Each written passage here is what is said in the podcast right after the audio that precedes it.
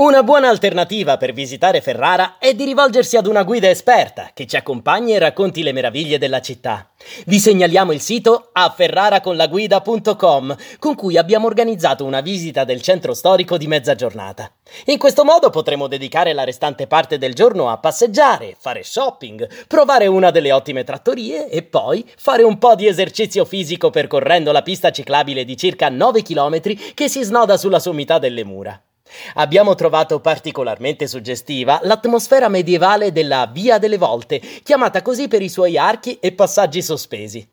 Lunga circa due chilometri, inizia da Corso Portareno e si conclude a Via Giuoco del Pallone.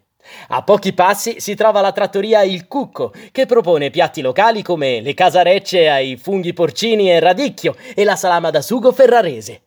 Imperdibile la brazadela, gustosa ciambella aromatizzata al limone che non mancava mai nei banchetti nuziali della corte estense.